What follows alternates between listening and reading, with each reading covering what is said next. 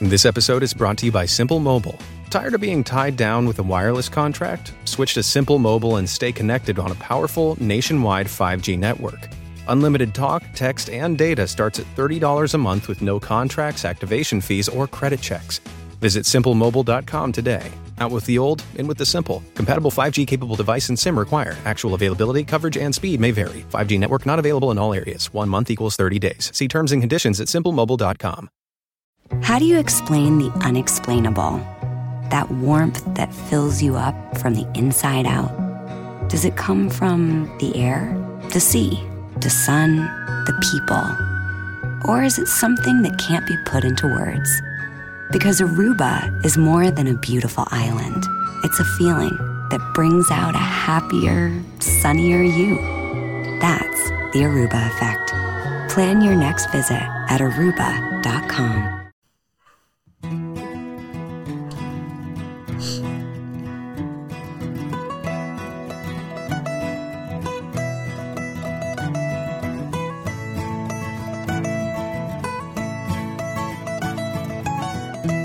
guys, welcome to Unmatch the Hatch. What's Very up? nice. Nice, Cliff. Yeah. Throwing that us was off every week. really, yeah, that was unexpected. Every week, just throwing us off a little bit. Welcome to the episode 10 of the Unmatched the Hatch podcast. Dang, 10. Number 10. We were going to, me and Ian were talking about earlier doing something special for number 10. I feel like 10's a milestone. Yeah. Like shotgun in a bottle of whiskey. Yeah, like 10, 25. yeah, let's do that real quick. There we go. Uh, 10, 25, 50, 75, 100. Probably our milestones for episodes. I was gonna say lucky Yeah. number ten, but I'm pretty sure it's lucky number seven, right? Seven. Yeah. Mm, Yeah. 13. Yeah. mm. Are we going to do that thing where we skip 13 and just go 12, 14? But No. everyone knows what number 14 is? No. No. No, no, no. Then I would know inside that it was not Yeah. honest. Yeah. It'd feel weird. Every You're just lying number- to yourself. Then you hit, Mm. you know, then you hit 100, but really you're like, oh, it's really 99. Yeah. Yeah. It's the whole thing's a lie. we could do like the whole thing's thing's built a on a lie. lie. I think if you wanted to take it like that, then we just do like a a small episode thirteen, like a, s- Like a 13 spooky special- episode. like a thirteenth special Mm, yeah. where it's like ten minutes long. We're like, Right. hey guys, we're here. Technically, this is a podcast. Right. But nothing We'll can go we'll wrong see in you. 10 minutes. We'll We see you next week. Why don't we do something totally different for 13? Okay. like a birthday cake? Yeah. What? How would that translate to a podcast? We already did a birthday cake on a podcast. We did. That's true. Oh, yeah, that's true. Wait, who had a birthday? No, I'm just. Um, no, we'll we'll we'll think about it. Yeah. We'll think about it. Let me read through this real quick. Well, guys, this is Unmatched the Hatch podcast. We have discussions on fly fishing, hunting, and the great outdoors. I with thought you wanted your to do hosts. this with the music going on in the background. Well, we kind of ruined it. Your intro, your intro, Set the like, stage of set what the stage of like, wow, that just totally derailed the whole like introduction process. Yeah, because we'd be two and a half minutes in with like some soft banjo music going Yeah. on still. All right, yeah. I'll shut up now. with your hosts, Landon, Zach, Ian, and Cliff. You can find our website at honeyholeangling.com. Our email is honeyholeangling at gmail.com. And our YouTube channel, Facebook page, and Instagram can be found at honeyholeangling. Please leave us a review if you enjoy our podcast. And we have not gotten 10 reviews yet, but I also haven't checked in a couple days. Leave those reviews. So, written reviews enter you in a contest to win a prize pack valued somewhere between $50 and what was the other number? 14 million? Yes. Yes. Yeah. Somewhere on that scale. Smackers. Yeah. 14 million Smackers. smackers. Doll Wait, what? hairs. Doll hairs. Doll Yeah, we could do 14 million doll hairs. Ooh. That's bet that still come out to quite a good bit. Of. I know, right? That's got to be like at least like a thousand Barbies. Yeah. Yeah. I bet that goes quick, or probably not quick, but I bet that goes for big money on Mhm. eBay. Yeah, my grandma had those like fancy dolls that like were like the special edition, you know. They had like the ball gown Barbies and like and that was always the room that I got to stay in when I was there because I remember the Barbies would stare at me and it's your creep me out. No, because the Barbies would creep you out, right? Yeah, it's like a It's like you're surrounded by Put 14 million Barbies. doll hairs on eBay and see what it goes up to, and then right before the end of the auction, turn it off. And don't put a buy it now option. That seems risky. I just I just want to know how. I don't want to ruin my eBay seller score. I have a, I'm a high rated seller on eBay. it's pretty nice. I've only sold like two things on eBay, and I hated the process, so I sold Oh, it off forever. eBay's eBay's great. They to take too on. much money, Yeah, they do. and they take it like a month later. I'm Yeah. like, what? It is late. It's ten percent, which, I mean, they, uh, to me seems fair. Yeah, but it's like I guess it's like they charge a fee, and then they charge ten percent. They then I don't- feel like there's like I was like, okay, they took their fee, and then it was like three weeks later, and all of a sudden my credit card gets charged for like ten percent, and I'm like, They what? I thought we already settled this. they don't. They, they let you list or they let me list 50 items a month for free. Every item over 50 is charged. Well, I never list more than 50 items a month. So I don't know why you got charged for the item unless it's a new yeah, but seller probably risk. You're like it was a tech item, like it was a camera, and I think that they fall under a different category. Mm. Or it's over a certain value. It was over, yeah. I think it was over a certain value, which is what. Yeah, it but then if you sell on like Facebook Marketplace, you're not going to get near what you want to get for it. this is true. Yeah, like when I sell on Facebook, it's like you gotta you got to lowball like Yeah. big time. Oh yeah. I mean, I guess if, if I was within a hundred dollars of my asking price, I still would have come out on top on Facebook. Five hundred firm. I know what I got. I know what I got. So I want to pitch two new segments Okay. of the podcast to you guys and to the listeners. Okay. See what y'all think. Oh, I heard- I felt this- I I, felt it. felt a drizzle. Um, and we are definitely outside. We can maybe wait a minute, but uh, pitch number one. We have a new segment called Dumb and Dumber. Okay. I like it. Now, here's my take. We should still only do four segments. Yep. But we could rotate these in and out with some of our others. Sounds so, good. uh, a new segment idea is Dumb and Dumber. We get like a Dumb and Dumber sound clip, and it's people who do really dumb things, like you know Yellowstone stories, where like someone will put like a bison in the back of their car, Right. or like, like go for a swim in the geyser. yeah, yeah, yeah, stuff like that. Jump in the Bass Pro fish tank. Ba- jump in the Bass Pro yeah. fish tank. Yep. no, that happened. Yeah. So First that's episode. that's segment idea number one. Segment idea number two is hot takes. Okay. We do like outdoor hot takes. right. Um, I don't have. I couldn't think of any examples. Like um, I don't know.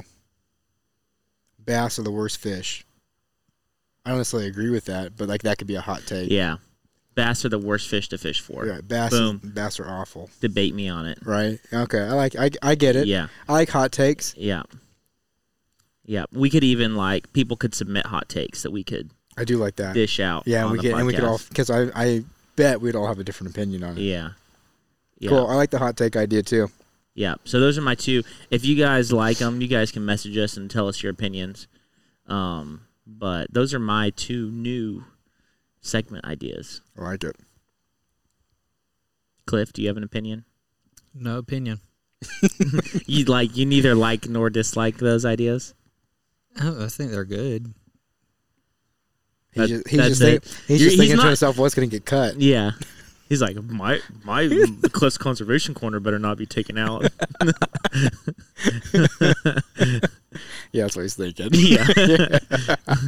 no, I'm just staring at this candle Citronella. and trying to see if it's going to rain on us or not. Yeah, I'm playing that game too. Yeah, we're all playing that game. Okay, so let's get into the questions. We actually had quite a few, and they were pretty much all appropriate this week. Sweet. It's So, because I didn't submit any. It's um, true. Um, first question: How to pick your hunting and fishing party? How do you pick the people that you hunt and fish with? I mean, I think for me, uh, we have like our core group, and then like ev- like you'll invite other people, and sometimes they stay, and sometimes you're like, okay, like that was fun that one time. Let's yeah, not bring them back unless it's like we have to. The, You know what I mean? the way I'll give everyone pretty much a chance. If I like you, Right. I'll give you a chance to go out with me. But then, like, if your style or your style of hunting, such as like if you like to like just completely pound the dirt and not like observe anything Yeah. or if I don't think that sh- you're necessarily ethical. Uh, like if you leave all your shot shells and everything on the ground and you don't try to clean up, you're probably not getting an invite. If If you're a surface pooper. if you Surface poop. you don't dig your hole.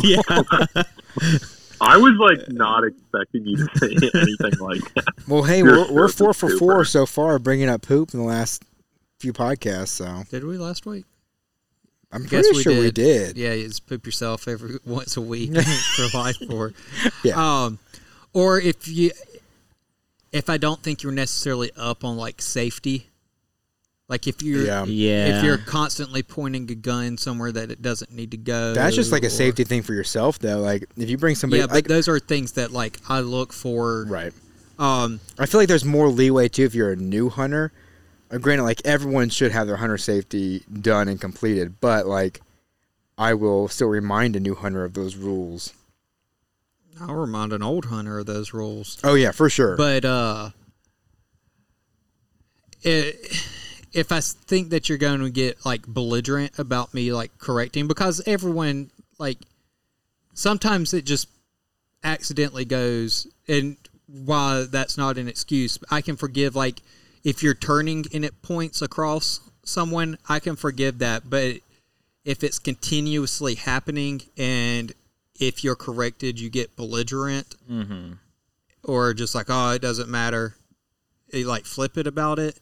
That's a way not to get an invite back. yeah. Um, if you're not taking it like serious, like if you're just there to goof off the whole time, you're probably not getting an invite back. Uh, although I goof off a good bit too. well, you guys have fun, but there is a level of like being safe out there. Right. Yeah. And also like there's also a level of like, hey, like, yeah, we're out there to have fun, but at the same time, like we are like we do have guns. You know, there is a level of dangerous yeah. like things that come with that. And you can't just be out there like being super goofy. Like if we all pull up on a dove and somebody's gonna start being goofy and moving around and jerking around Mm-hmm. and stuff, like somebody can get hurt. Yeah, I also say like not one thing is like if you constantly go and you're not contributing to the group as far as like equipment and or Money, money Like I get it. Like not everybody has all the equipment. Yeah, that's not the issue, but like if you don't bring anything and you're borrowing from everyone, but you had the opportunity to like bring drinks Right. And you didn't Yeah, like, offer to bring- contribute or offer to like pay for lunch after Right, because everyone else like someone let you borrow their shotgun, someone let you borrow their chair, someone brought shells for you. Um then Yeah, no one likes the mooch. And granted, like I said, it actually works in a group because sometimes everyone can bring the things that they have and you have a full kit. is this as of right now? Mm-hmm. Okay. Listeners, y'all are going to get the opportunity to listen to a honey hole angling mad shuffle to get our equipment inside the Into the garage. Removing the equipment. So, So Ian, we're why don't gonna stay- serenade us real quick yeah, with it? Ian, why don't you give us your opinions while the honey, the other honey hole angling crew, quickly moves our equipment into the garage. Just like general opinions in life, or No, no, like- on the question Or about life. Oh, okay. yeah your life, regarding the question. Um, yeah, okay. I'll take the floor. Hello, listeners. Thank you for tuning in today. Um, uh, I would say, in general, you want to hunt with people you trust, and because hunting um, does have an element of danger. I'm not going to say it's always dangerous, but it does have the, the potential to be dangerous, especially um, because you are using firearms. And so you want to hunt with people you trust that you um, know. And I would say that you can predict as well. You can predict a certain amount of their behavior, um, how they perform in the field, uh, how safe they are, things like that. You know, safety is really important to us. And then, like Cliff said, you want to have a balance of kind of fun, but also seriousness. So, on both extremes, sometimes you'll hunt with people, and their only goal is to uh, basically be successful hunt birds. And then you have people on the other extreme that don't take anything seriously, aren't willing to put in hard work, maybe move equipment, maybe walk a, a mile or a few miles through dirt, uh, things like that. So that's my general opinion. Uh, once again, this is Ian. I don't know if the guys are done. We just we're, got we're, back. we're back. back. We don't know what you said. We hope it's um, it's all appropriate. Okay. But I just monologued there for like a minute, and we probably lost all our listeners. They're probably like, "This was so boring." So we've been to give everyone an update on like why we had to do that. We always record outside the front. Uh, well, not always, but we typically record out in front of Landon's house. And tonight, when we got here, we decided to get a little more room. So we said we were going to do it in the middle of the driveway, but it started kind of sprinkling on us. and then Cliff pulled up a weather report that was like, it's definitely about to dump on. Yeah, so we'll see if it actually dumps on us because that was weatherchannel.com. Mm-hmm. But in order to save our podcasting equipment, we decided to move it into the garage Yeah. so it doesn't get rained upon. But yeah, I think that's all good tips on choosing your hunting party. I'll move to the next question, and um, Gabe sent that in. I'm gonna try to do better about like actually saying who submitted a question. Zach, Oh, shout out to Gabe. Yeah. He follows me on Insta. What's up? yeah, bourbons, birds, and bass. If you guys want to follow him, he's a he's a great guy. Shout out to Gabe. Yeah. Um, Zach Adair asked, "What's our topic?" um, uh, Will asked, if you guys remember Will, he was on our podcast, maybe like episode two or 3 Um, are permit really the holy grail of fly fishing, or is that more determined by the angler? I think that's determined by the angler. Yeah, permit are cool. Dude, I mean, honestly, like hardest fish to catch ever. They're in the top three. Yeah, I mean, so it really. Yeah, let- but look, for people that don't know, let's let me explain why permit are maybe considered the holy grail. And I would say there's probably three fish that I would put in like maybe like the holy grail category. Um, um, Golden Dorado. No, not you know, not really. no I don't put them in there. I No, Yeah. yeah. I wouldn't put them up there. I So- would say permit top three. I would say it really comes down to like if you've never saltwater fished, you probably have no desire to catch a permit. That's no. point number one. But permit take a lot of skill to catch, and you know, Yes. holy grails of like hunting and fishing tend to be, um, you know, fish or animals that require a lot of skill, are very difficult, and maybe even require like pounding the pavement a little bit. Like you're gonna get disappointed. I know, like hunting, maybe Cliff can set me straight on this, but it seems like sheep hunting is considered the holy grail of like Dall sheep. big game hunting yeah, Yeah. because of how difficult it is. Um, and it, it, it just comes down to like at a point you acquire enough skills in your craft where you want to target something that's more challenging. Um, and because of the challenge required, you feel a greater sense of accomplishment accomplishment having chased that fish or animal. So I would say, you know, permit let me let me lay out my top 3 and I'll see if you guys agree. Cool. Permit, steelhead, muskie. No. No? No, I wouldn't. I wouldn't agree. What would you say? Top holy grail. Uh, permit, GT, and then probably steelhead. I would then this is getting into the hot take category. I would disagree with GTs. How and come? here's why. GT is more um, of a paywall to get to. Like a pay to play sort of thing. is more of a pay to play fish than and Skill. permit can be, but permit trips can be a lot cheaper. Like you can go to Mexico for a week for like two thousand dollars, right, and just target permit. And just per- target permit and still not time. walk away with one. Correct. Um, GT seem to be more like a pay to play thing, and I'm not gonna say that like they're easy to catch because I know people that have gone these trips and not caught them, but you know the highest equivalent of like Texas are jacks, Right. and jacks aren't by any means considered a holy grail. I mean, people want to catch them. Like I haven't landed a jack. I want to catch one really bad. Right. I don't consider it my holy grail of fishing. I guess because for me, if it's you like- find a bunch of jacks that are feeding, it's going to be like you throw your fly in there, they're going to crush it. right. Whereas like muskie, fish of ten thousand casts, you know, That's true. Steelhead, people grind out steelhead fishing for a week and only catch one fish. Right. Same thing with permit. You might grind out permit fishing for a week and catch one fish. Muskie fishing, you could go for a week and not catch any fish. That's totally, um, and I would say like, you know, like trout anglers, maybe their holy grail is steelhead because that's what they like. They like to pursue trouts. They might like put a steelhead trip together. Saltwater guys that like fish for redfish, they might be thinking permit because that's what they like to do. Or like the bass guys, you know, they like fishing for like river predators. So I see them chasing uh muskie. So it's like they kind of have their own little niche. Yeah. I got a I got a Niche. holy grail fish for you. Okay. A wild tiger trout. Um I don't know. That was um, a, wait. That was a joke because I thought tiger trout couldn't be in the wild. no, they can be. It's very rare.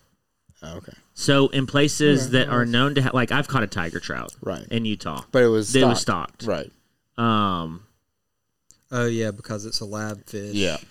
it's a brook trout and a brown trout Right. spawned, and I think the odds, and I don't know if this is true. I'm just saying the information that They're I sterile, have aren't gathered. they? Tiger trout are sterile.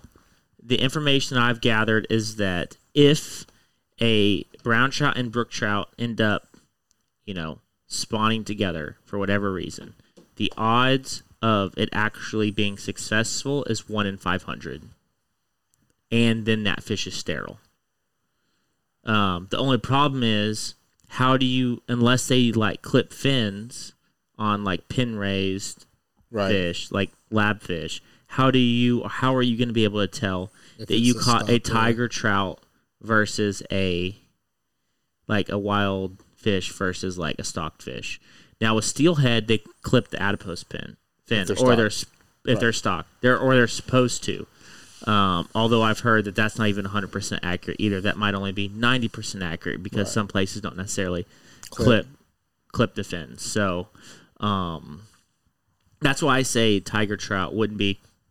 Then there's like other fish like taimen, um, Dorado, like Ian. Those to me are more like Dorado are pretty plentiful. Like people that pay a lot of money to go on those trips, they're going to catch them. I mean, but you have to you have to work for it too. Like you have to hike into the Nothing is free. right. Nothing is free. But at the same time, like you pay The T-shirt I got when I signed up for a credit card was. um, you pay to go on like a Dorado trip for a week. Like I don't hear about very many people not catching a Dorado Like if they go. if they go, and it probably odds are you're going to catch a bunch of other crazy fish you've never caught before. So Right. that's the thing with like GT fishing. You go to one of those places where you're going to catch bonefish, you're going to catch maybe triggerfish, you're going to catch all these other cool fish that you haven't had the opportunity to catch, and you probably got your fair shot at a GT. But then it comes down to, then it comes down to the, down to the angler. Um, Ian, you've you've caught a GT. What what are your what are your thoughts on this question? Yeah, I have caught. um, I have caught GTs. Um, I think in bluefin, and I've caught a jack. Um, you know, man, I think when I caught mine, it was probably we were walking through the flats and the shallows, and we you see like a really dark shadow, and I cast it at it, and they're super aggressive, man. Mhm. They call them like the gangsters of the flats. So it like you have a bonefish fly, so not a fly for a bonefish, but what looks like a bonefish because that's what they were eating. And they he probably moved like six yards, maybe five or six yards. Yeah, like probably fifteen, maybe not fifteen feet. Let's say six feet in like a millisecond. Mhm. So I would say because they're so aggressive, I wouldn't put them in the top three for like difficult to catch. Right. But to your but to your point, uh, Zach, I think, and Landon's point, like I, you know, I went out to Christmas Island, which took me almost two years to save up for, and it was not a cheap trip. It, total, you know, it was very expensive. It's kind of one of those one once in a lifetime things. I was eating ramen for a long time to go. Um, I did, man. I, I No, I believe it. uh, yeah. or uh, what do you call it? Not pinched every penny I could. Uh, and it was like it was probably more self discipline than I've ever had. I was like more motivated to do it than I was in college, um, to like study. But you you they're not they're not plentiful, right? Like you can't find GTS in your backyard. They're not in North America. You know what I mean? So you have to travel far to catch them. But would I say that they're difficult to catch? Not even close to a, a permit. I consider myself a very average angler, fly fisherman, and I, you know, I don't know if I have the skill to really cast at a permit. It's like you're saying the GT are the bass of the ocean. dude they are gangsters man they charge off the uh like we where we were fishing at flats and then there was ledges man and they will charge basically you just see like a stream of water coming right at you and they just charge at you Mm. given the ones i caught you know the ones in the instagram photos that you see are always like 45 pound gts that people are like blind casting into the surf especially where we were that's where all the big ones are Mhm. um, the one I caught was eight to ten pounds, uh, probably, and then I caught. Um, he's probably closer to eight pounds, and then I caught two like baby ones, like Mhm. uh, you know, probably four pounds. Um, So let me ask you this: Why is a tarpon not in your holy grail? So I Because would, they're everywhere. uh, yeah, I would say there you can fish a lot of places for tarpon. Um, Yeah. they're not a guarantee, but look, I look, I will say a tarpon is an incredibly hard fish to land. So like actually, when you hook up, getting them to the boat is extremely difficult. But also, I would say, like, I would argue that with tarpon, you could arguably pay for a guide to go out with a tarpon once a year. Like, it's not that expensive to go out with a guide to go for tarpon, compared to like these other fish. You have to have a trip. Well, I would say like even with like if we were going to compare tarpon fishing to muskie fishing, I would say odds are way better you're going to catch a tarpon. Really? Like way better. Like if you booked a muskie guide for a day, you booked a tarpon guide for a day, odds of you getting a tarpon are way higher than getting a muskie. Makes sense. I would I would say I agree with you, Landon. I think because Landon was with me and I hooked into a few tarpon, but they got off. They're all babies, tiny ones. I would say landing one is super difficult. Getting one to feed is not as difficult. I honestly, my opinion, for freshwater or I'm sorry, for salt is probably permit because you have to be so precise in your casting Mm-hmm. and they have to feed and they're not known to be super aggressive. Like they're not like I said with GTs, they're not gonna move seven feet to smash the fly. Mhm. Like right right? Yeah. No. yeah. I don't I don't think so. Maybe they might somehow, but Yeah. yeah. But to your point, Zach, like tarpon are or and cliff, like I think landing a tarpon is probably in the top three most difficult things. Yeah, landing a tarpon's hard, and if you want to get better at like actually fighting fish, go Tarpon. go go pull go play tug of war with some tarpon because they do everything that a fish is supposed to do to like get the hook out of its mouth. Yeah. So, uh, uh, on an honorable mention, I'll say is roosterfish. Roosterfish aren't a guarantee. Um, you can go fish for them on like um, like Baja. Baja, yeah, Yeah. and, it's are surf you, fishing. And you're blind fit, blind casting, right? No, you're uh you can blind cast, but what people do is they run like four wheelers on the beaches, Just and they for look that. for those that fin to stick up. Gotcha. But apparently, there's a super aggressive fish, but you have to be like, you know, you're driving down the beach, everything happens so fast. Like, get your rod, go out there, make a cast, and then they can be somewhat finicky. From guys I've talked to that have done that type of fishing, Gotcha. they can be they can be somewhat finicky. And then I would say like some people's holy grail, they don't have a desire to travel anywhere. So your holy grail might be like a 40 inch redfish. So like you've redfished your whole life, you haven't broken the 40 inch mark. So like a big redfish might be your holy grail because that's extremely difficult to do. Or, you know, Like a a, 26 inch trout, whatever your number is, you know, based on your fishery where you fish. or like a big alligator gar on the fly. Yeah, or like um like a eight pound bass. Yeah. You know, Oh yeah, those a might be like more of a holy grail. holy grail as far as like I'm a bass guy, that's all I'm ever gonna do. well, then your holy grail is probably going to be A big bass. a big bass. yeah, yeah, that makes sense. yeah. That was a good question though. I really kind of like chatting that one out. Yeah, for sure. Thanks, Will. Um, uh, Josh asks, "What made you fly curious?" Wait, what made you what? Fly curious. Curious. Like, what piqued your interest about fly fishing? That is a good question because, like, I the first time I fly fish was in the Smokies, but I had been wanting to try it for a few years before then. Why did you want to try it? I don't know. Maybe the The movie. mystery. maybe the movie Disturbia. Disturbia. Nah, I- you know. I've never seen that movie. Did they fly Shia- fish in it? With Shia LaBeouf. Shia LaBeouf. Yeah, in the very beginning. Mm. I mean, it doesn't end happy, but like, I think that was the first time I really saw people like fly fishing, and I rem- like, I remember being like, "Oh, I would like to try that." Mm-hmm. Was the fly fishing in that movie hokey?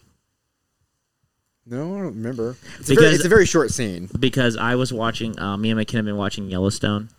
Oh And- yeah, that dude is super hokey at it. And What's he uh, doing? No, they're riding horses in the river, hooking up with trout, and then like the the eight year old kid hooks a trout on a horse, and he's holding his rod upside down.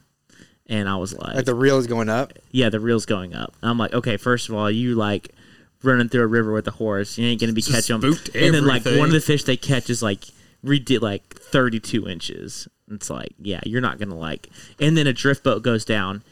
Like why they're doing that, and the people in the drift boat aren't catching fish, but the guys like tromping through the stream on horses are just like slamming, like everyone's hooked up at the same time. Like, because they know the waters. okay, they're from yours. I will say though, there was a follow up the, Dutton, scene. the Duttons paid. Yeah, They paid them fish. Yeah. The uh, uh, there was a follow up scene though where Kevin Costner's fishing by himself with a friend. That dude can actually fish, and um, I know a guy that had done taken Kevin Costner on a guided fly fishing trip. So I know that he can fish. When he was actually casting, I was like, okay, that guy, that guy knows how to cast a fly rod. But the like the horse scene where they're like crossing the river It's and it's the much. families together and everyone's hooked up on fish and it's unbelievable. I was like, this is the like most unrealistic. Like hire me as a consultant, okay, I'll and tell you what's I real. will show you how to like make it look in a movie so you don't get made fun of by legitimate fly fishers. Because I ain't gonna be riding a horse. It's because you don't know how. hmm It's true. He doesn't know how.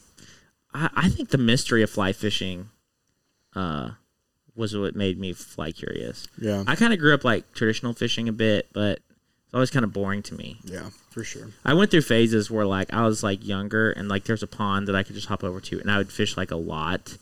But like as I got older, I became less interested because I'm like, this is boring. It was more of like, let's take a lawn chair and we're gonna sit and we're gonna wait and watch bobber. That's like the only kind of fishing I knew how to do. So when I was a kid, like catching bluegills was super fun.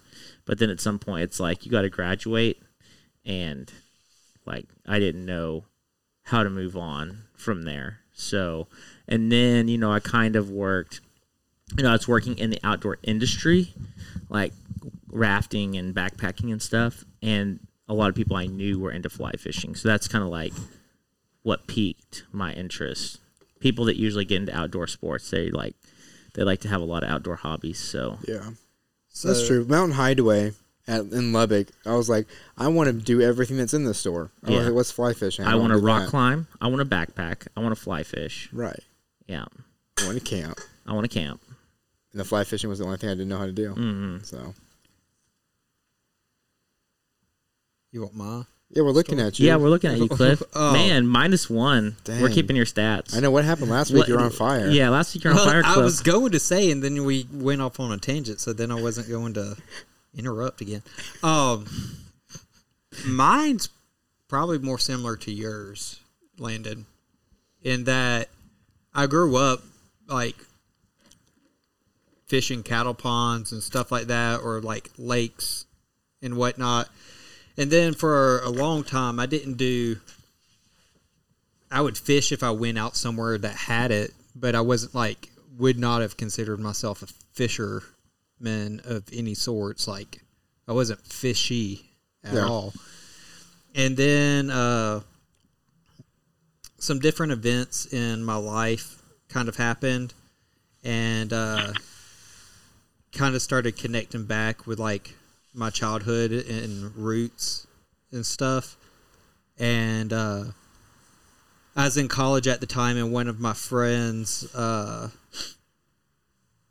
mentioned fly fishing, and it, it sparked something like in my mind because we were like, oh, we want to learn how to do it, da da da da da. And so I started actually looking up like cheap rods and reels and stuff like that, and then never just bought into it um, because it wasn't something that was necessarily done. Like to this day, I could probably name one other fly fisher from my county and surrounding can- counties. Um, and so I just kind of started looking looking into it, but kind of like keeping it in the back of my mind. And then when I got my job with Pulte in Atlanta, uh, one of my best friends there, it came to my knowledge was a actually knew how to fly fish. So I kept on pestering him to uh, teach me. And then for my birthday one year, he just took me to North Georgia Mountain Stream and taught me how to Cast. cast and stuff. And then from there, uh, I was pretty much hooked. And then spent six months fishing North Georgia and whatnot, and then moved to Texas. And because it was still so new and I still wanted to do it so much and so badly, I just got involved with that group that we met at. Mm-hmm. And then uh, me and you met. And then it just kind of grew from there. Awesome. Let me do the last question because we're kind of running over on question time. But um, Paul asked, "Is free dive spearfishing for megalodon as cool as fly fishing for tarpon, or cooler? Cooler. Cooler. Cooler. Yeah. As some, Dude, not even close to as cool as tarpon. What are you talking about? At- I'm just kidding. as Dang, someone, Ian with a hot take. Yeah. Ian Well, with the no, hot I'm just joking. Just joking. as someone who is getting Professional into, spearfish. I would not say that at all. But Semi-professional spear fisherman. I would say I would say aspirational, if anything. But like, so when I went to Alabama, uh, I started thinking about. I had been thinking about it for a while. Uh, one of the guys at the shop actually spearfished and whatnot, or free dove a little bit, and I was like, "Oh, that's kind of cool." And when he got into it, and there's another guy doing it at the same time too. I don't know if he still does. Uh, Jake. Jake's not. I think he's old as gear. Um, but that when they started getting into it, I was I was curious about it because I was like, oh, that's interesting. It seems like hunting and fishing combined, mm-hmm. and so like I I started looking into it, looking into it, but always again kept it in like the back of my head because it's like I live in San Antonio. I'm not going to be able to go and like dedicate the time to actually learn mm-hmm. as much as I'd want to. But when I was in Alabama, I just went in.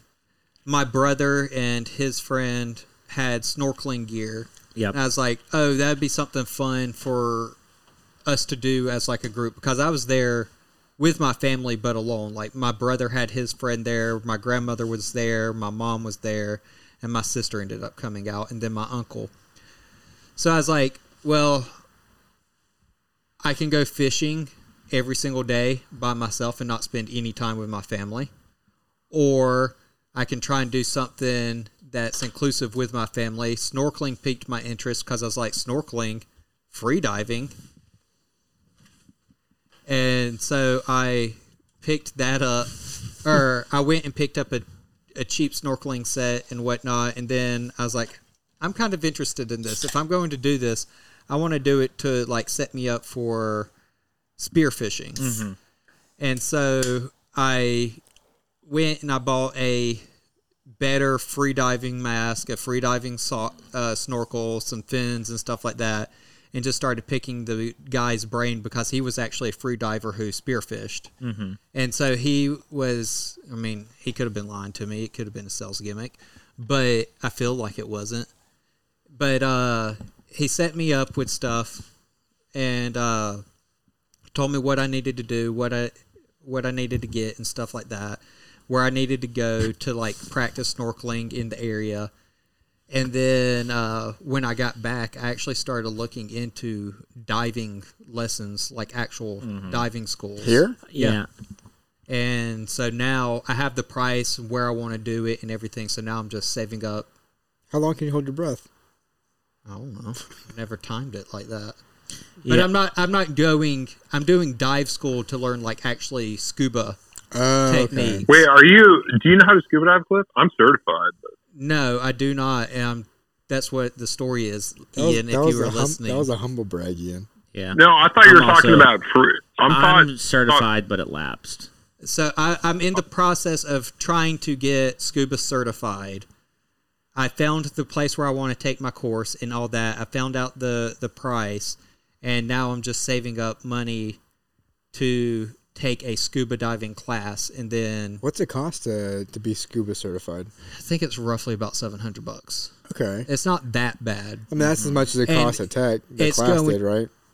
Yeah. I did it. and it's going to include like an actual scuba mask, scuba fins, scuba snorkel, everything you got to do to Yeah. get set up. I don't know if I could like cut down the cost or if they're like, oh, this is just the package deal, take it or leave it. Scuba's just expensive. Like, Yeah. it's it's a hard one. Do you get the scuba tattoo? you tattoo? have to No, I says don't. scuba for life. No. Oh, okay. well, you have to have a partner. Like scuba is a two man, definitely like a two man activity. But back, just go back out to and the scuba? root of it, I think like spearfishing anything is going to be inherently pseudo more badass to me oh, it is. than regular fishing because a it's hunting mixed with fishing.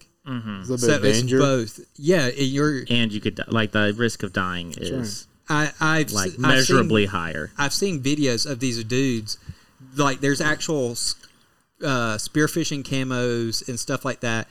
These dudes will go in and like lay in like coral fields or like uh, grass fields and under the water and just sit there holding their breath until a fish swims by and then just spear the crap out of it. Mm-hmm. And it's amazing like some of these fish are like legitimately the size of this table in length mm-hmm. and like huge.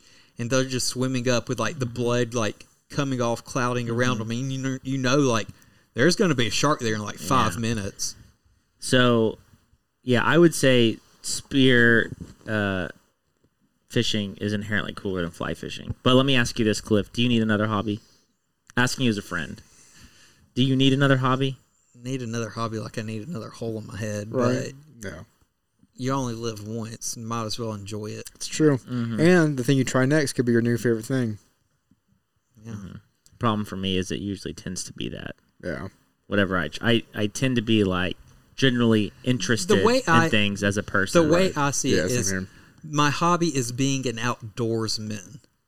So I want to be the best realm, rail well rounded outdoorsman as possible. That's a good way of looking at it. Mm. So I need to learn how to spearfish. Mm. Right. Clearly. Yeah.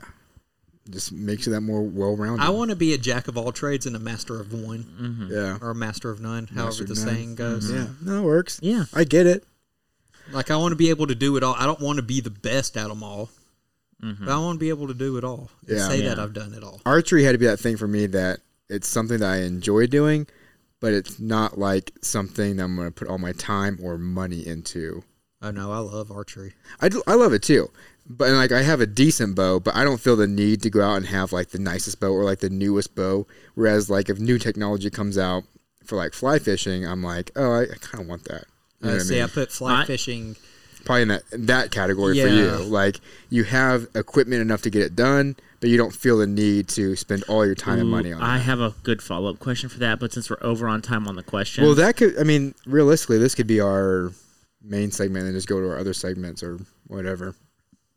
um, We have the flexibility to do whatever. I'll I'll save this question for next week. Cool. It's it's a, it's a solid one, and it'll take a good amount of time to, and it could be actually I'll make it our next our main topic next week.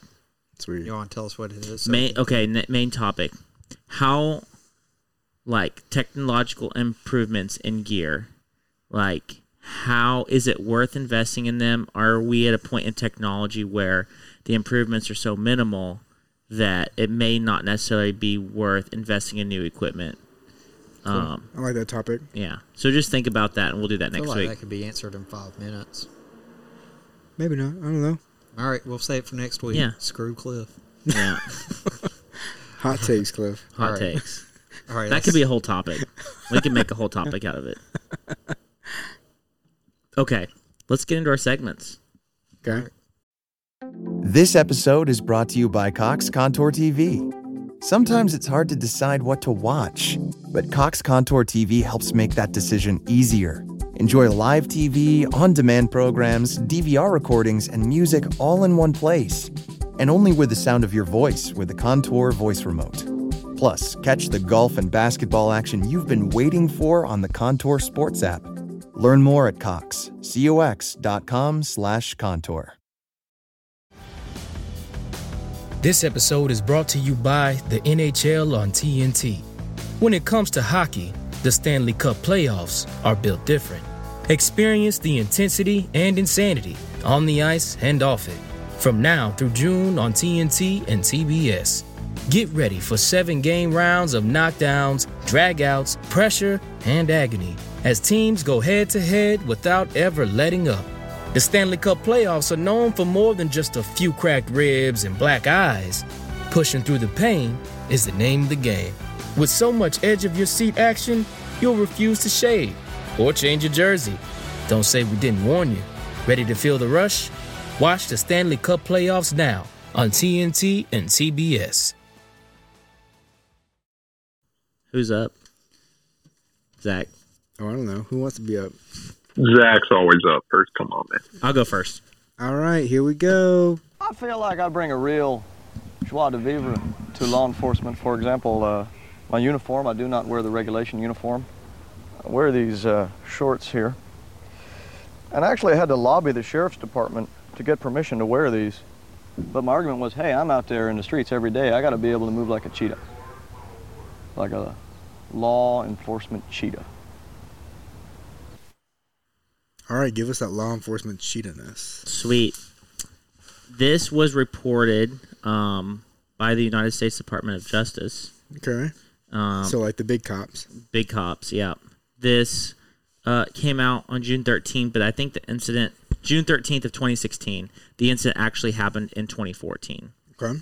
Um, woman is charged with defacing rock formations in seven national parks in western U.S. Oh, okay, that's bad. Yeah, it's it's it's uh it's not good. Unfortunately, our listeners listeners don't get the photographic evidence, but if the Honey Hole crew would like to see photo evidence, I printed it off for you guys. I'll give you guys a good reaction. Yeah. That way. yeah. Here, let me. Exactly. Let's If, if we're gonna go after reactions, Yeah. Okay. So then let me. me the like let me get the best one. So, on the, on the same kind of genre of topics, apparently there was somebody who pushed over one of the balanced. Apparently there was somebody who pushed over one of the balanced rocks in Big Bend National. Oh my gosh. Really? Yeah, Whoa. I heard about it on the Zach's under the reaction to the Texas. Scar, under the Texas Skies podcast. Oh my gosh. That's awful. You guys getting it good. oh my. Okay. That's too much to handle. So those were Zach's uh, reactions. Here's Here's Cliff's here's reaction. Cliff's reactions. mm-hmm. Wait, what's wrong with this one? Oh, it's like a side photo of it.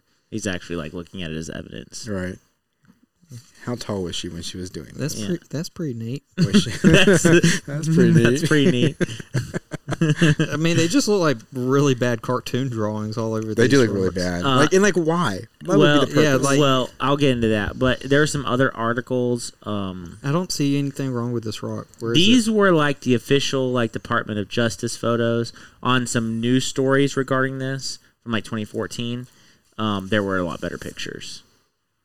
Like she drew better because those suck. No, the drawings weren't better, but they like some of yeah, those you like can't any, see their drawings. Any kid in like an eighth grade art class Right. could have done these. Yeah, or better. Yeah. So this lady, she went to seven national parks and the image that you guys see there is her like Instagram logo, Is and like her she calling drew her Instagram Oh, logo. no way. It's the same picture on all seven. On, Yeah, I did and then notice she posted them to Instagram, and like to match her logo, she used like acrylic paint. So like the other images are like fresh because they're the ones that she actually posted to her account. Oh, she's like the worst. Yeah, that's it's so it is so dumb. Right. Um yeah, it's uh it would happen over a 26 day period and within seven national parks. I don't think they let me see if How close post- were the oh, yeah. Parks? Let's see. Uh, Death Valley National Park, Rocky Mountain National Park, Colorado National Monument, um, Canyonlands National Park, Zion National Park, Yosemite National Park, Crater Lake National Park. So she's driving around the country doing Yeah. I mean, yeah, Utah through California, California. And Colorado. and Colorado. Yeah, I mean, like she's not just like, oh, I'm gonna hit these three that are within an hour of each Yeah. other. Yeah. You know, Um, and obviously she was all for submitted. some Insta fame. Oh, this is probably the best one. Right. Yeah, that image. Did you guys see that one? I did. That was the worst. Yeah, it's it's not even that good, but acrylic paint and it's just. I guess the only thing is, I feel like acrylic on rock comes off pretty easy. Yeah.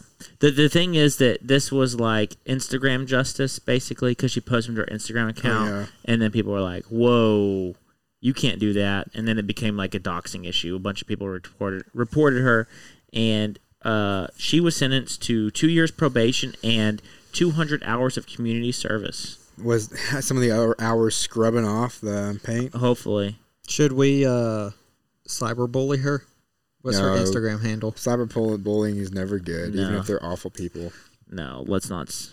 Yeah, I think she Family she was friendly, actually, Cliff. you know, two years probation, 200 hours of community service. In my mind, punishment fits the crime. That's a. She's not allowed back out of the national park. I would agree with that. Yeah. Um, actually, t- t- t- that might be part of it. she is also banned from national parks. Yeah. I feel like Yeah. the national park should be able to draw on her. yeah. And I mean, That should 200 be hours of her- community service. Everyone She in could America prob- should get to tattoo her. um, seven tattoos Fit the crime. fit the crime. Seven tattoos, so America gets to vote on seven tattoos that get to be permanently placed on her body. yeah, exactly. Or she has to get a landmark from each of the wonders. Yeah. Each of the places that she did. Yeah. I went to Yosemite and all I got was a stupid tattoo. But it'd probably take her 50 hours of community service to just to scrub everything off. So she's getting an extra 150. I feel like that's being pretty generous too. Um, and then two years probation and not allowed back in national parks. Yeah, I feel like yeah. Realistically, the punishment probably fits the crime. Yeah, I would agree.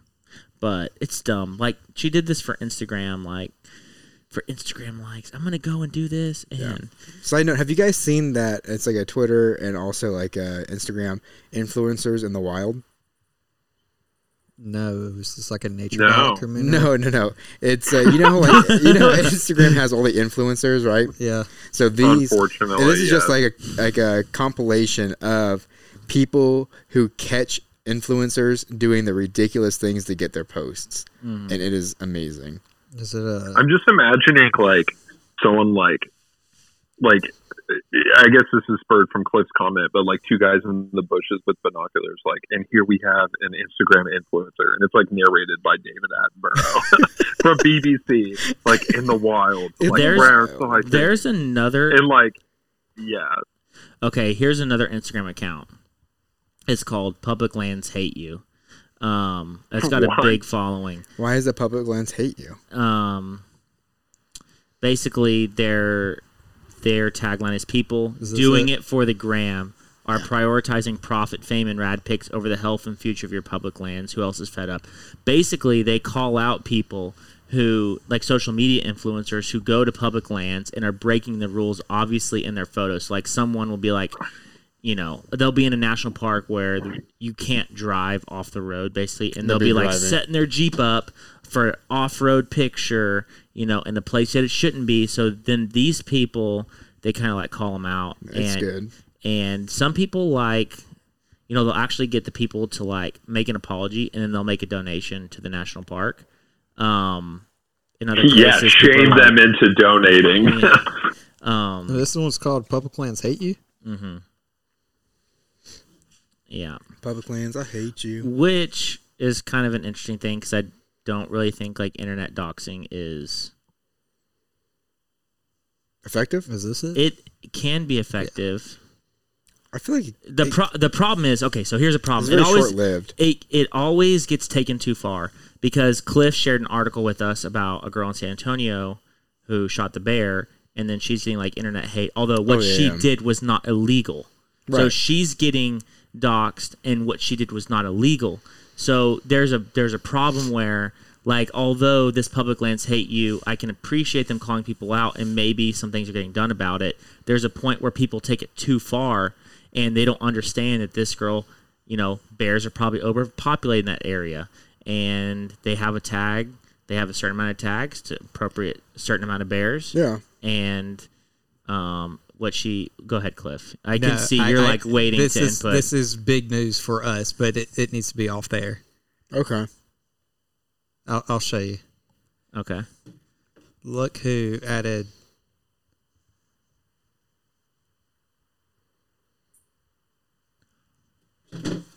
Yeah. Dang.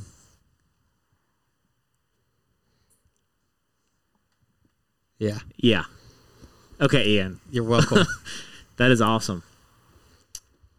Uh, I'm gonna have to reshare that.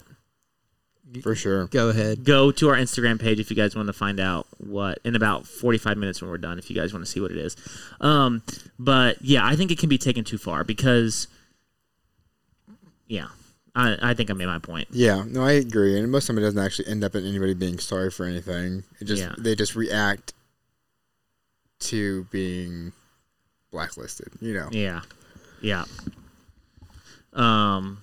All right, we can move on to the next segment. What do we want to do? I don't know. What do you guys want to talk about? Ian, are you ready? Cliff, are you ready? I'm ready. I think, I think Like Gary the No Trash Cougar says, give a lobbage, throw out your garbage. Spread the word. Oh, I just. What's up, guys? I just realized I was on mute. Sorry. sorry. It was radio silence. You were like, Ian and I were texting back and forth because I, sh- I shared with him what I just shared with Yeah. y'all. Man. Dude, I'm ready to go, though. man. Okay. Well, we already played Cliff soundbite, so All right. Dang. So, um, teal season just Ooh. started. nice. yeah, teal. Uh, teal I know a are guy that- They're ducks. I know a guy that may have shot at a couple teal Yes. this season, sitting Already. at this table. Oh, yes. Go ahead. but not successfully. but we do we do know somebody who was successful and actually limited out on opening day. oh, Um, so Texas teal season uh, just opened up on the twelfth. Expected to, it is expected to be one of the best seasons in Texas that Texas has seen in a long time. So you might be asking yourself, "Hey Cliff, why might this be one of the best Texas teal seasons that we've had in a long Hey, time?" I, I, must- I wasn't would this thinking that at all. You can continue. Well, if you let me talk, I will tell you. Why was this the best teal season ever? All right, so early teal season is from, just so you know, uh, September 12th through tw- uh, the 27th, and you are allowed six with a possession limit of 18. So you're allowed to shoot six a day, but allowed to have 18 on you at any given time. So I can keep the six from the day before and six from the day before that, yes, and just not do anything with them, and that'll be good. yes. is possession limit like what? Okay, let me ask a follow up question here. What exactly are the details of possession limit? Like, does freezer count as possession limit? Like, I have often wondered that myself. Well, that's a good question. Yeah, because like if eight is like eighteen in my cooler, or is it like eighteen in my freezer that are processed? like including from last year? Yeah. That's that's a good question that I've n- I've wondered myself, but I've never asked hmm. because like Dove, I had more Dove than the possession limit. I'm going to throw myself out there on the mercy of the courts. What is the possession limit? I have no idea. You're gonna get internet docs. That's what we just talked about. Internet know, right? docs. Clint? I, I had put your name more, like that. but it wasn't like I overshot my limits. People who didn't want their Dove, who had shot, I would take it back I would clean it and I would freeze it and I would eat it. Mm. But technically, if it's in your freezer, then I would have had over the amount. But it's also Mm. better in my eyes than If people don't want it wasting them. correct. Correct. But I guess it would be like if, uh, like if you have a processed deer in your freezer, you don't have to keep the head or anything to, to Right. verify what No, it but is. but uh, a deer is also a tag, so you would be less one tag. Right? That's kind of how I see that. Whereas like what if a it was bird, from last year though? You know, yeah, but I think that is a question we should ask just so we get. If anyone knows that, what does true possession limit mean? Like the Mm-hmm. What are the limits to it? Yeah, Right. Yeah, Is like- it processed in in your freezer or is it on your person at any given time? Like I have eighteen till in the back of. my, I don't. Yeah, because if But- like like for example, if we go to Arkansas, we do like a duck hunt. Like obviously, we would possession limit for the trip because we would have to drive all those teal back. So like it makes sense for me, like that in my mind. Right. But like what what does it come down to? Right. Um, but the reason why, uh, according to the North Dakota Fish and Game or Game and Fish, till numbers are actually up 55% from recent years. Um, if you're wondering,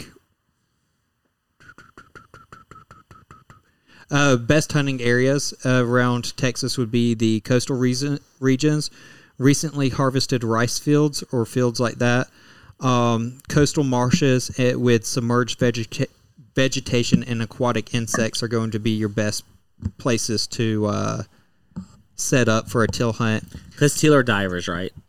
Yes, I do think that Okay. they dive for a little. Um, large tracts of marshes. This gets into why uh, it's going to be a good year for Texas. Large tracts of marshes in southwest Louisiana have uh, been compromised due to Hurricane Laura's storm surge, um, and would not be appealing to the till as in years past. And that could potentially mean that they are being pushed over into Texas. So everything moving a little bit west because of Hurricane Laura that just hit a few we weeks saw ago. a few of them this Yeah. past weekend. I mean, they're they're out there. um, with larger Texas we'll see larger uh, portions of mig- migration uh, through September. Uh, even though areas in Texas Panhandle broke all-time records in recent days with uh, the coldest temperatures ever recorded for early September, unfortunately, most of those uh, playa wetlands in the high plains remain dry and very few teal can be found in those areas. So if you're in the Panhandle area, it's probably not going to be a good time for you. Um, till season dates, along with other regulations, bag limits, and more, can be found uh, on the digital outdoor annual app for Texas.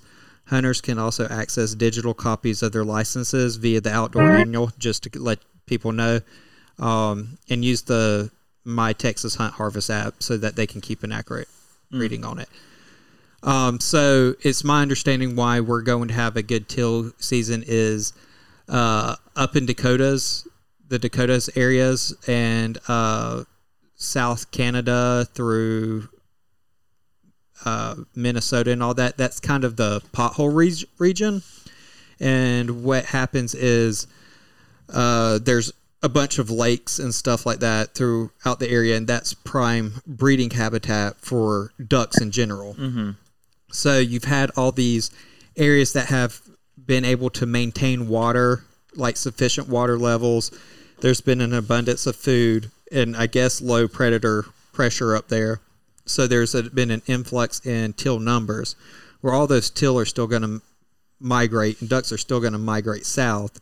So I'm, I'm wondering if till season or early till season's this good, what's regular duck season going to be like? Are the other like mallard numbers and uh, all these other duck types? Are those numbers? Are we going to see an increase in those as well?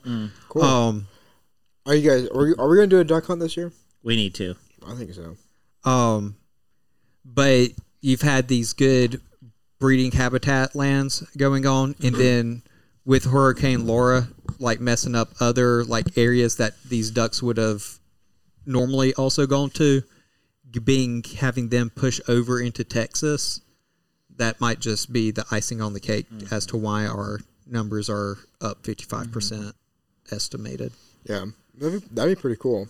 I would love for Texas to be like a huge like duck hunting haven. It, it uh, it'll never be as big as like Arkansas and stuff, just because I don't think like the cold weather. Yeah, we don't get as much in the marshes and stuff. Yeah, I think by the time they get down here, they kind of break away a little bit more in their own directionals. Yeah, they're in smaller groups. Yeah. Well, that's great, Cliff. The great story. Mm-hmm. I can, I can say I learned something. All How right. to say teal? What'd you say? How to say teal? How to That's what I say- learned. How to say teal? Um, How we, how do you say it beforehand? Teal. Oh. really? No. Oh. All right. I mean, my my name's three letters and people still can't pronounce it. So Wait, what do people say your name? Like, do they say Ian? I Ian. Ian, really? That just seems silly. My name, I get called Brandon. Brandon. My last name gets misspelled. Dude, I'm gonna start calling but you I don't really- Brandon. I don't really care. Brandon. Brandon Rowlett. Who's up next? Brandon roll it. That's Uh, okay. pretty neat. That's pretty neat. All right. So, welcome to Neat Things in Nature. So, this was an experiment that they're doing in Botswana because predatory lions keep killing um, their cows. And so, to deter them, they have been painting eyes on cow butts. Oh, that's pretty cool. Um, Nice. yeah. So, oh, that's pretty neat. That's pretty I'm neat. going to read this. This is from Anyway. yeah, and I'll we'll put a picture, we'll put a link, but they basically, yeah, draw eyes on cow butts, and it makes lions think that they're staring at them. So mm-hmm. this is from BigThink.com. For cattle owning subsistence farmers in Botswana, lions pose a threat to the livestock on which they depend. Attempts to keep cattle safe often result in the shooting or poisoning of the big cats. Blah blah blah. Uh, they painted. Apparently, the African lion population is in decline. Um, apparently, there's between 23,000 and 39,000, as opposed to more than 100,000 lions in the 90s. But they are attacking cows left and right. Um, as you guys know, they're ambush predators. And so someone was like, what if we draw eyes on cow butts? Uh, maybe that will work. Is it it working? Yeah, it is working. Oh, that's awesome. Yeah. Conservation biologist Neil Jordan uh, said he got the idea. He calls them eye cows. Um, as he was watching a lion attack in uh, Impala near a village in Botswana, and was like, "We should basically do this." And there's like pictures of them actually drawing. They kind of like stamp them on, Hmm. like How big are the eyes? Yeah. I'm imagining the eyes like they're like hip pretty size. big. Is it like reflective paint? Like so when you shine a light on it, you know, like when you shine a light on eyes at night, they kind of reflect. this is the best part. Uh, they painted eyes on cow butt on 683 cows. That's a lot of work, man. Uh, Oh, they uh, kind of look like an elephant. Are you looking it up? Yeah. What do you do for Yeah. a living? I paint eyes on cow butts. It looks like an elephant. Yeah. Like Yeah, their tail does. looks like a trunk. And their big rump looks Yeah. like their ears. Yeah. Nice. yeah, their big rumps are their ears. Uh, nice. apparently, there were 49 painting sessions, which lasted 24 days. Uh, while 15 of the See, what the- unpainted cows were ultimately attacked by lions, not a single eye painted cow butt was killed. See what they sh- I mean, that's pretty what good they should have did was Actually, it's interesting, right? Yeah.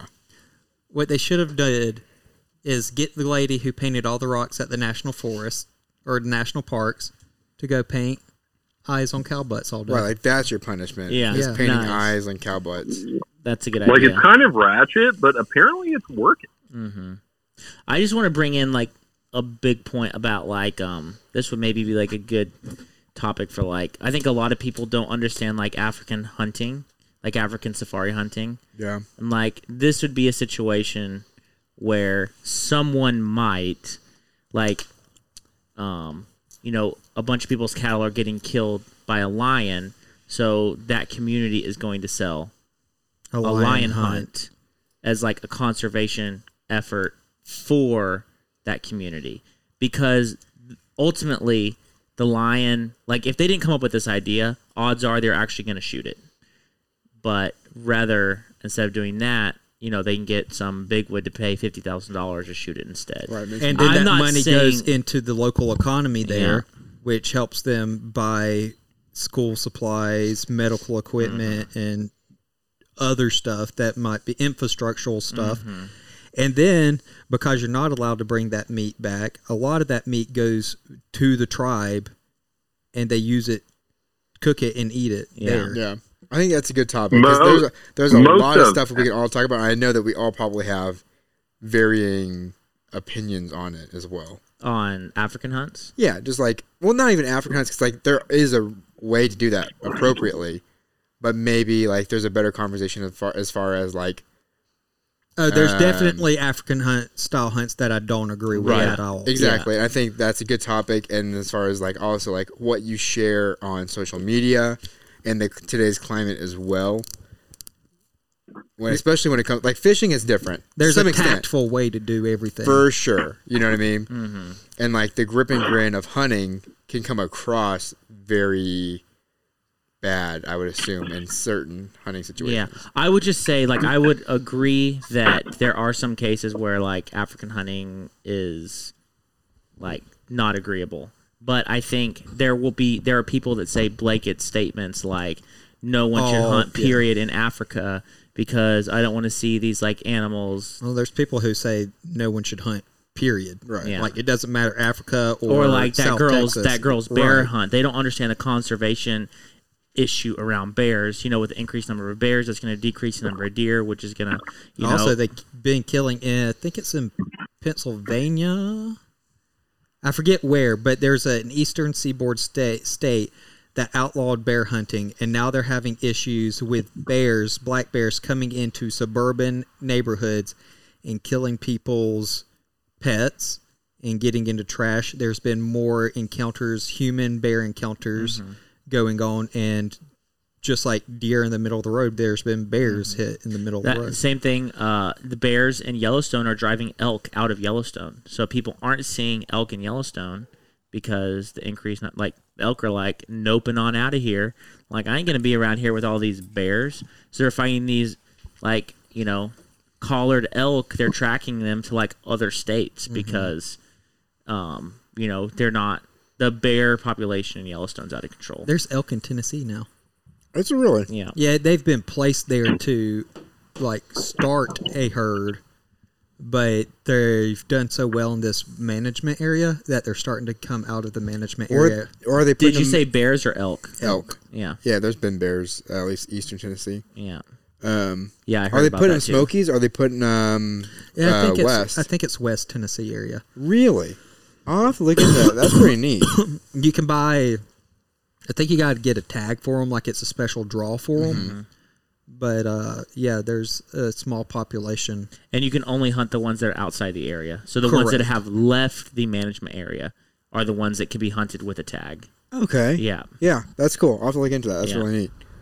Um, cool. Are you guys ready for the next segment? Let's do it. Thanks, Ian. You're welcome. Creature Watch. Creature. Watch. All right, guys. I got a spooky one for you today. Ooh. Ooh. And it's a local legend. Local? Like, local. Like, like- we could go and do a podcast there and we'd all be really scared. let's do it. All right, so Ian, you talk. We're going to move all the For 30 minutes. You want me to, We like- need you to do like a 30 minute monologue while we move all the podcast equipment. You just want me to like digress on? Yeah. Okay. My name's Ian. So, um, What's okay. up, guys? Um, thanks for joining today. This is going to be Ian's segment. No, I'm just. This is Ian's podcast now. Uh, so I want to talk to you guys about the donkey lady. Wait, the donkey lady. The donkey lady. Does she live in downtown Austin? Sorry, keep going. Yeah, she lives in Southside San Antonio. Okay. Ooh, Ooh. So- wait, where did you find this? I want. What's This your is source like on this? So this is like growing up in San Antonio. This is like a San Antonio staple. We talk about the donkey lady, but it's also like a well-known like cryptid of Texas. okay. So, If you guys had to guess the year, 19, 1994. we'd be good, man. the cutoff is 95. I'm gonna guess San Antonio Donkey Lady San Antonio's an old city. It is. 72. No, That's- older. Older. 36. Uh, kinda. So, um, 45. some say 1950s, but then there is some rumors of it being as early as the late 1800s. Mm. So they don't have an official date. So, I mean, mine was right there in the middle of that. Right, that's why I said kinda. Kinda, yeah. Yeah. The kinda was the correct answer. Yeah, kinda. but you're kinda correct. You get partial credit. Yeah. exactly. Yeah. you are Uh, talking to a teacher. Oh, there's a Donkey Lady Bridge. Yeah, exactly. That's what I'm going to get to. Okay. Cliff, man, he's just jumping. He's like, oh, I'm gonna go ahead and report on Creature Watch now since I have Google. Uh, there are mer- multiple versions of the story, but there seem to be two that are pretty prominent.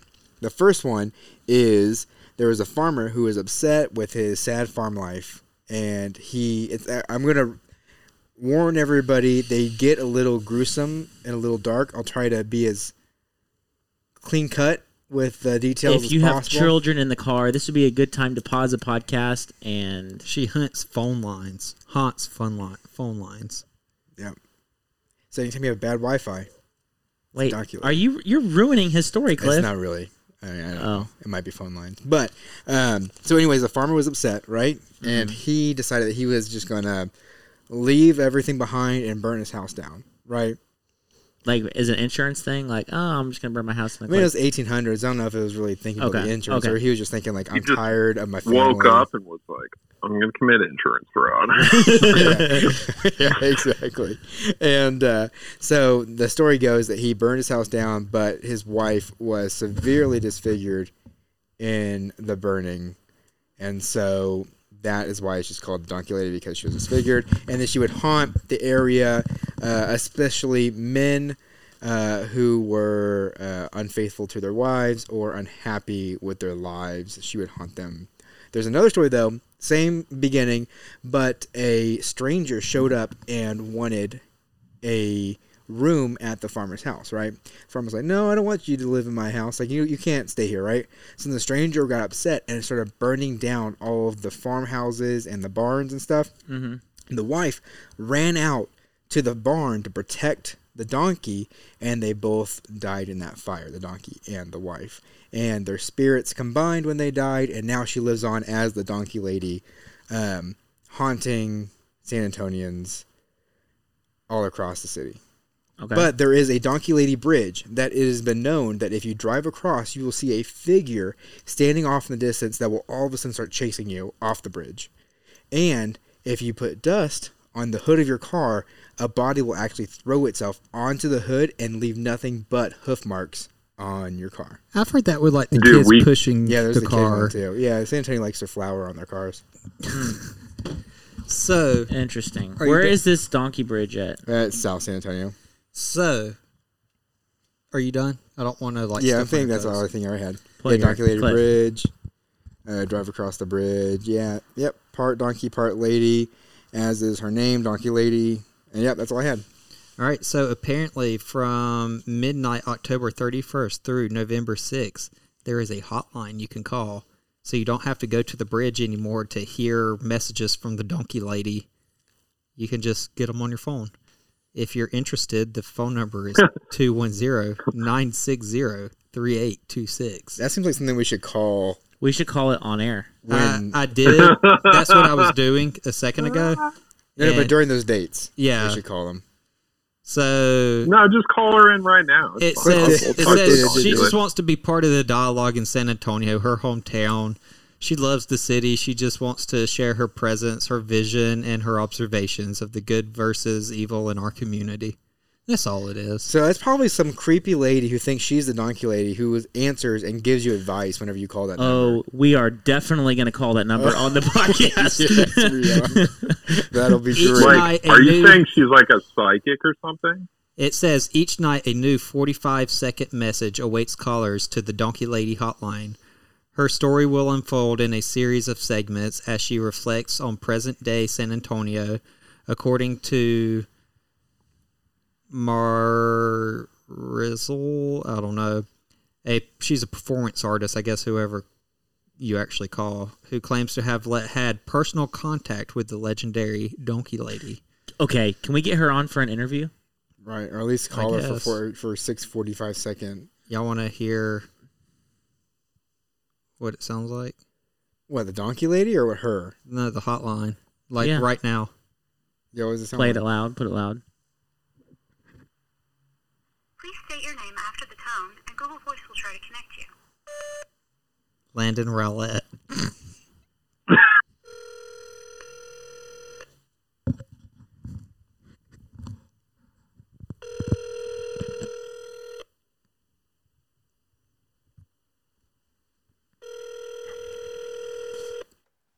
Gotta cut the last segment and do it next week. We're gonna let it ring one more time, and then we're gonna hang up. You scared? You scared, Cliff? No, No, let it go to voicemail. We got. We're running out of time. Oh, are we?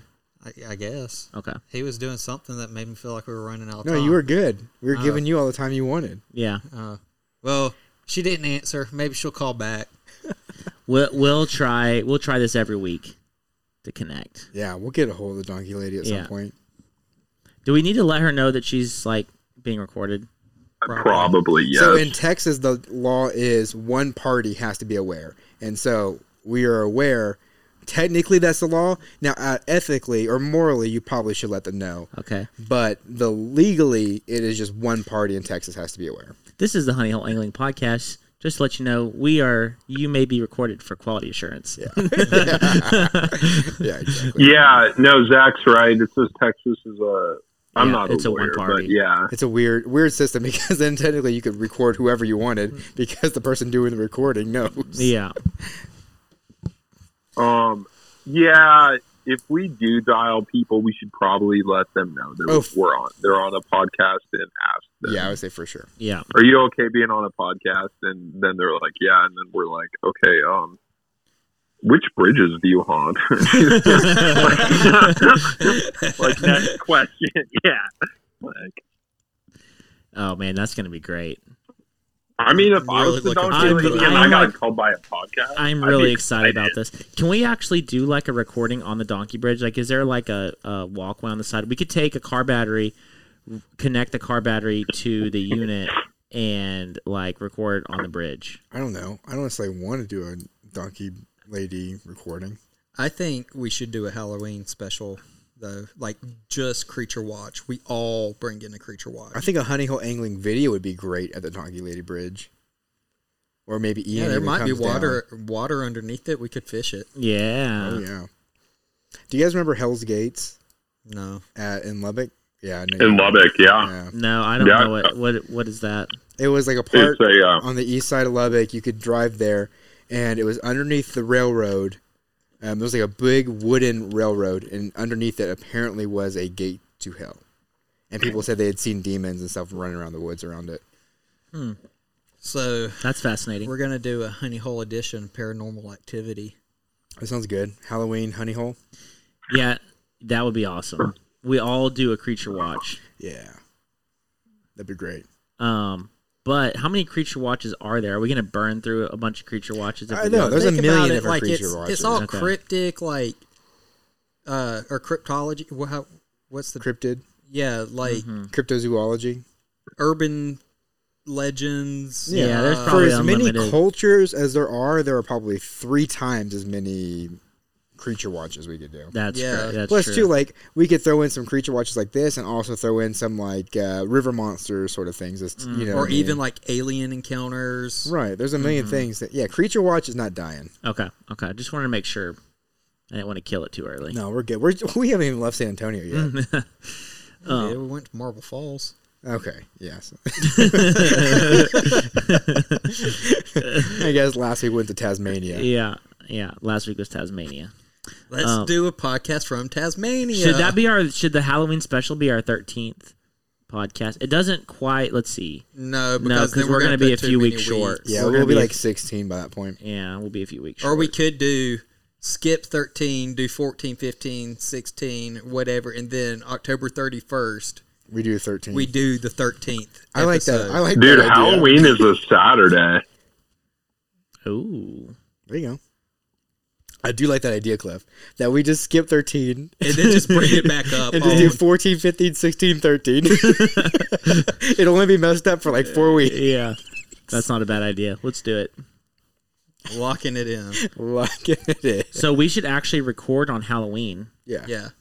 I don't get trick or treaters. Do you get trick or treaters? No. Do you get trick or treaters? Uh, you might actually Yeah. hear. Yeah. But But we are there going to be out candy? Yeah, are there going to be trick or treaters? We can be dead I fly don't, fishermen. I don't know what COVID rules are going to be because like people probably don't want to eat candy that everyone's been touching. I'm gonna lick true. all the candy. yeah, that's probably what they're trying to avoid. Yeah. but we could do Halloween special. Um, we'll get it out the next day, so it'll be. I'll get it out the next day, so it'll be current. Yeah, and that sounds then, um, That oh, it's on a Saturday. I could get it Or out we by could, Tuesday. We could record on Wednesday and then release it on Saturday. hmm There's a bunch of different options. Yeah, yeah, we'll we'll figure it out. But we are going to do a Halloween special. Yeah, for sure. That, the creature watch button's gonna be messed up afterwards. That's, that's We'll it. we'll do only spooky buttons. only spooky buttons. we Yeah, should change I'll- the I'll- intro music I'll to like upload haunted house music. Yeah, like Yeah. Monster Mash. monster. Yeah, We did the mash. we did the monster mash. We did the mash. It was a graveyard smash. We did the mash. It got on in a flash. We did the mash. All right, we're done. and maybe we could get Ian live. Mm. I'm not pressuring you, Ian. What's up, Just dude? think about it. No. Yeah, man. Halloween I'm special. We get you on live. Yeah, we'll have to be do. I'm trying to think. We should get some guests on. Like, let's reach out to that Donkey, donkey, lady. lady, and, and see what her schedule's like and be like, we're going to send you a Google Calendar invite for Halloween. No, yeah, we should Um, actually do that. We should be like, would you like to do? uh I mean, I'm Like, sure she's deep- dying to like be on a into the- podcast. Right. We don't have to tell her that we only have like. Ten followers. 10 Well, she's just a. San Antonio lady. I mean, like, how big Surely could she- she's dying to be on a podcast. right. Like, she's not being like, we oh, could I just better give her like the whole time, and like she tells the story of the donkey lady in its entirety, of like what happened to her and everything, and then we can just ask her questions on Mm-hmm. it. That'd be awesome. Like the Ben Franklin episode of The Office. I'm gonna have to. uh I've been since we're like totally out of time, and um we didn't even hit our main topic, so we're not gonna be able to do it. This episode is gonna be named "Episode with No Topic." we talked about a lot of good stuff. we did. it. We talked about a lot of good stuff, but like definitely did not touch our main topic with the ten foot pole. However, I mean, you could we could say the topic was three uh, holy grail fish, or whatever the second question was. Yeah, the Holy Grail of fly fishing. Yeah, Yeah, You would just name it, uh, just name it, um, Eyes on Cow Butts. eyes Yeah, on cow- Eyes on the cow Oh, that's that's gonna be a draw. That's the name, Yeah, for sure. Eyes on cow butts. Yeah. I mean, if I saw a random podcast, I would be like, yeah, I'll click on that. I'd, I'd watch Eyes Yeah. on Cowbutts. Maybe we need to get more clickbaity. But I people don't so. like clickbait. Are you kidding me? Clickbait works for a reason. It does work, but we'll I we'll think- get the complaints I think rolling the in. difference is like clickbait, and then never actually getting to what people clicked on the clickbait. True. Right. for. Like if we if you call it Eyes on Cowbutts, like we literally have a segment where True. all we talk about is Eyes on Cowbutts. That's true. All right, we're gonna bring you guys And donkey ladies. comments. Right. And Donkey Ladies. As a side note, um, as we're closing, we have not done a good job of releasing YouTube videos. Um, No. we are going to try our best to get back on track to do the podcast Tuesday, one video every Friday. But Zach and I, who have been the ones who have edited YouTube videos and creating the YouTube content, both got new jobs. Yes. So it has been very difficult to fit in Yeah. editing videos. So I would say if things are a little spotty, hold out with us for right now. But I had a very unsuccessful video. you don't know. You still put it together. Un- unsuccessful videos are still good. But I was gonna say by um, around the end of November, everything should be back on a clean schedule. yeah, Uh, yeah. We still want to get content out there before then, but um, around that time is when schedules open up a little bit and Yeah. things should be back to normal. And because of my new job, I have a more open schedule to create content Mm-hmm. with the Honey Hole Angling crew because I'm on the same schedule, work schedule as them. So we should actually, when things settle down, we should be able to get more YouTube content out there for sure. um, because our schedules align better, so we can we can create more. Um, so that's our plan. We this was not intentional. Like we want to do content and honey hole angling to continue to grow. It's just at this current moment. Yeah, I mean everyone has like second life stuff going on too, or Yeah. real life stuff. Yeah.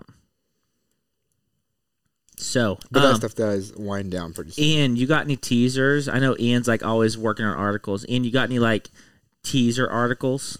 coming Dude, down I got so many, but Give I can't us a little- talk about them. Give us a little tease, little tease, just one. Um, ooh, top ten travel destinations during Corona. What? what? Nice, that's Um, solid. Uh, basement. Your basement, your living your room, mom's house. yeah. Um, your car. one of those. Uh, Whataburger. Only in the parking uh, lot. how to fish golf course ponds and not get caught. That's another one. Oh Um, yes, That's a good one. And Or no, actually, what's the article called? It's called like, uh, it's called like golf course, like something or gold mine. Okay. Um, As a follow up to the, I have an article, a suggestion, Ian. As a follow up to the how to fish golf course ponds and not get caught, you should do how to fish hotel koi ponds and not get caught. yeah, hotel koi pond. um, we may or may not release that. I don't. Yeah. um, man, what else? Yeah, stuff like that. You know, Cool. Yeah, Redington awesome. Fly Rods. Shout out to Redington. Did an article that was or did an advertisement that was like, "I'd fish the koi out of my neighbor's decorative pond," Nice. and I was like, "Lol." Well, thanks, Ian. Be on the lookout on the website. We'll probably get one up in the next week um, of uh, of uh, another article, and um, we'll see you guys next week. Probably covering the topic that we did not touch today. I thought we already had a topic for next week. I. well, we'll we'll figure it out. We'll figure it out. We'll see you guys next Wednesday, Tuesday, Tuesday. Tuesday, Tuesday. Tuesday. Tuesday. Tuesday. Tuesday. All Get right, your guys. tickets five bucks. You want to uh, cue the music? No ASMR. okay. No more ASMR, Ian.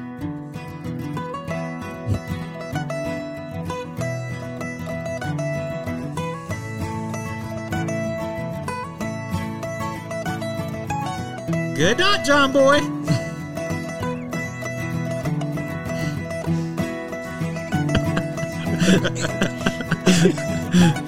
Oh.